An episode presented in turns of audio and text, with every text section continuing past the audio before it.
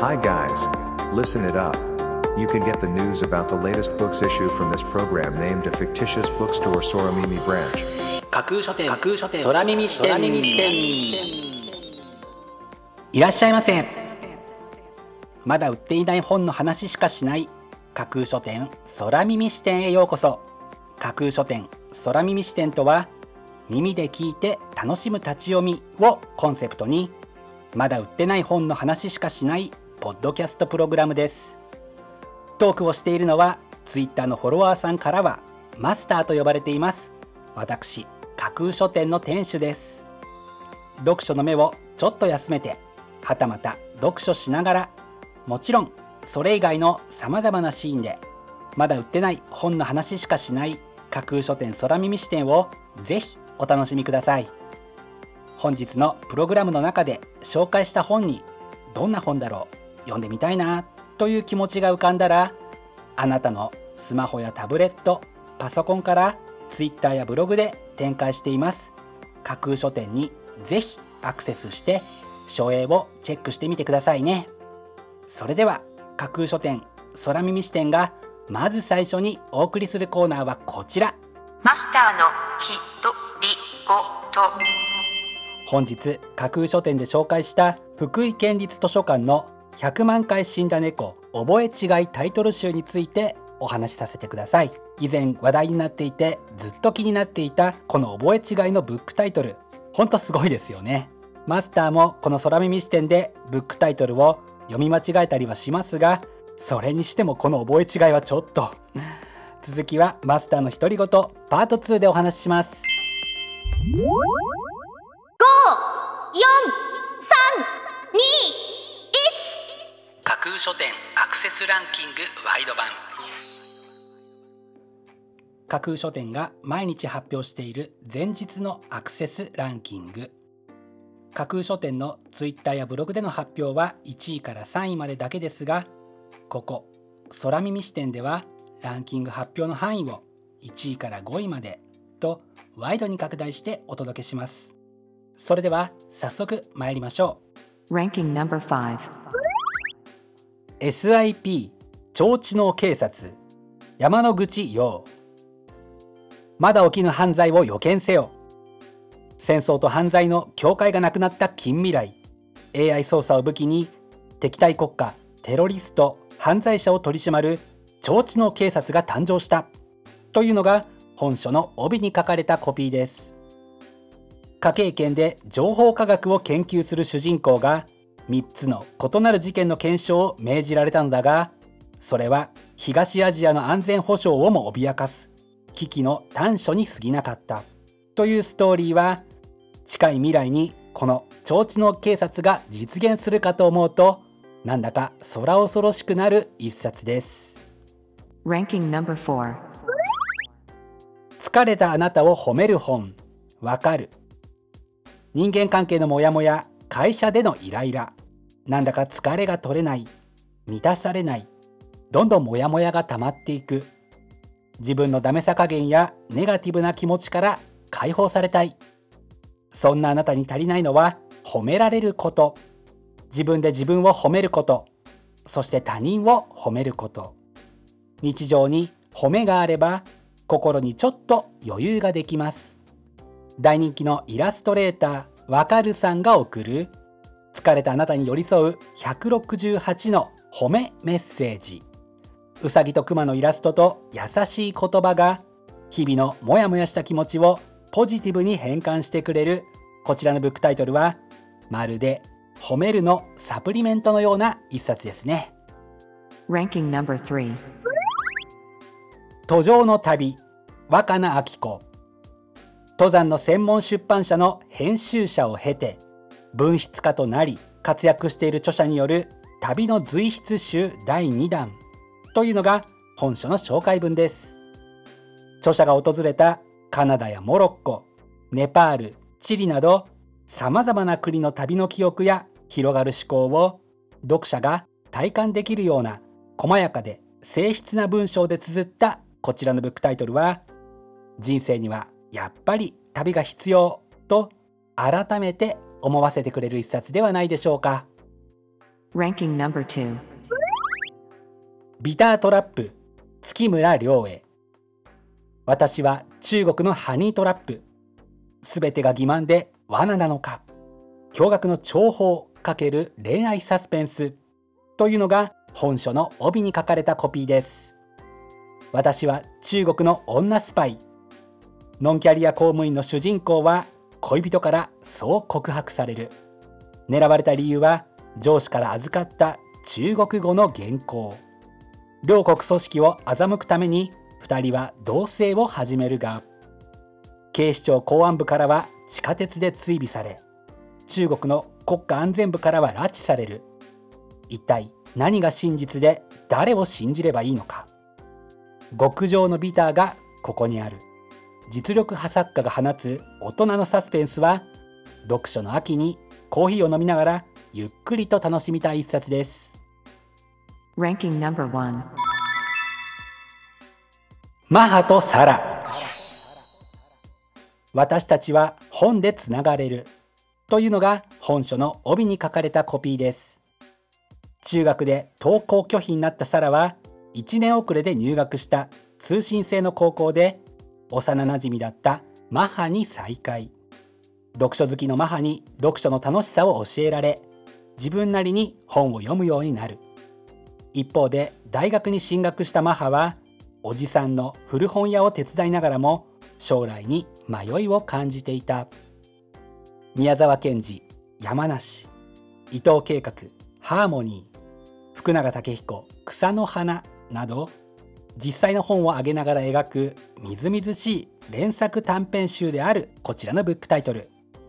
本に精通した中江ゆりさんらしさがにじみ出ている一冊は読書好きの心をしっかりと掴んでランキング1位に輝きました。本日のランキング1位になりました中江ゆりさんの「マッハとサラ」は文芸春秋から。あもうすぐですね。10月21日発売です。では本日のランキングをもう一度おさらいしましょう。第5位 SIP 超知能警察。第4位疲れたあなたを褒める本。第3位途上の旅。第2位ビタートラップ。そして第1位は中江ゆりさんのマハとサラ。という結果でした。各ブックタイトルの詳細は架空書店のツイッターやブログでチェックしてくださいね。もうすぐ発売になるというワクワク。発売日当日欲しかった本が手にできるという喜び。ぜひご予約はお早めに。以上架空書店アクセスランキングワイド版でした。架空書店空耳視点お送りしています。架空書店空耳視点。続いてのコーナーは架空書店のマスターが選ぶ今日の一冊。このコーナーではランキングにこそ入らなかった本や架空書店でのご紹介のセレクトから漏れてしまった本発売日より前に発売されてしまって架空書店の掲げるコンセプトまだ売ってない本しか紹介しないに合わず泣く泣くご紹介できなかった本についてお話ししていきます。本日架空書店のマスターが選んだ本はこちら。医療民族学除説。日本人は薬剤とどう向き合ってきたか。災いを払う。祈りとまじない。疫病や天変地異といった薬剤を民族学的に捉えた時見えてきたものとは。災害民族学の一系統として民族の医療の短所を開くというのが本書の帯に書かれたコピーです。疫病や天変地異といった薬剤に直面した先人の経験と記憶は未知の感染症に翻弄される今日の巧妙となり得るのではないか。民族学的視点から災いと日本人の関係を考察し祈願の初相から現代的価値をあぶり出す災いのフォークロアとしてのこちらのブックタイトル。新型コロナウイルスの影響を受けて一躍脚光を浴びたアマビエを例に挙げるまでもなくいつの時代にも多くの人を巻き込む疫病や天変地異がありそれを乗り越えようとするために発揮された知恵が連綿と伝え残されています。そんな人類にはるか昔から引き継がれてきた記憶や知恵を今一度しっかりと掘り起こし出てきた答えをぜひ現在に生かしていけたらいいなと考えて本日の一冊に選んでみました。本日のマスターが選ぶ一冊でご紹介しました畑中昭弘さんの医療民族学除説。日本人は薬剤とどう向き合ってきたかは春秋社から明日10月20日発売です。ぜひご一読ください。以上架空書店のマスターが選ぶ今日の一冊でした。架空書店空耳視点。お送りしています。架空書店空耳視点。最後を飾るコーナーは空耳視点限定で告知します。明日の架空書店のセレクトテーマ明日架空書店でご紹介するブックタイトルのセレクトテーマは知らないとどうなる？知って得する。知らないと損する。そんな二者択一が幅を利かせる時少しだけ想像してみたいことといえば知らないと一体どうなるのか？ということです。知らなければまずいのかもしれない。でももしかしたら知らないなら知らないでそれでいいのかもしれない。無理に答えを出さずともさまざまな気持ちに寄り添い過ごしていくための一種の安心感を与えてくれるのも本のいいところではないでしょうか。明日は知らないとどうなる？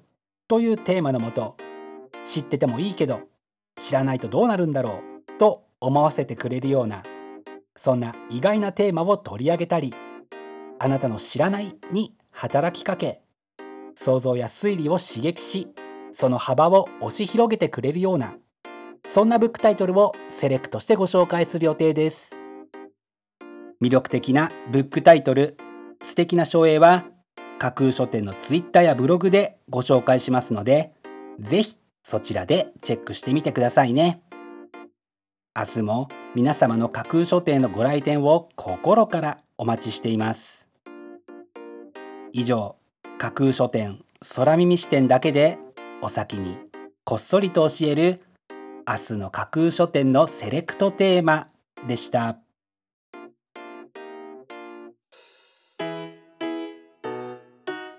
架空書店空耳視点。マスターのきとりごと。パート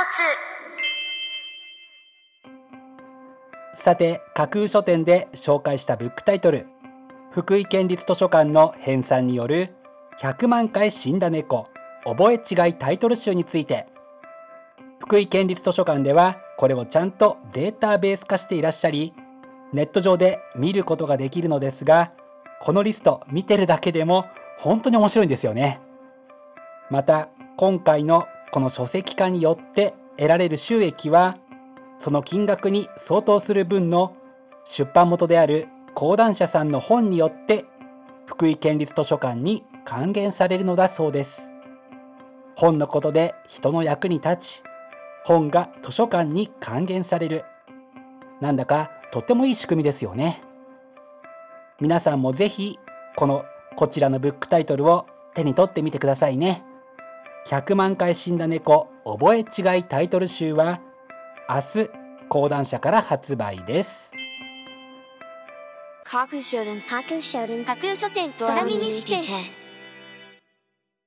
まだ売ってない本の話しかしない。架空書店空耳視点架空書店空耳視点では各ポッドキャストのサイトやツイッターであなたからの声をお待ちしています。ぜひお気軽にお寄せください。また今度出版される本を読書好きの方にぜひ紹介したいという熱意あふれる出版社編集者そして著者自らの番組出演希望も大歓迎です。ぜひご検討ください。まだ売ってない本の話しかしない架空書店空耳視点。最後まで聞いていただいてありがとうございます。楽しい読書の時間をお過ごしください。本日はここまでです。またお耳にかかります。ごきげんよう。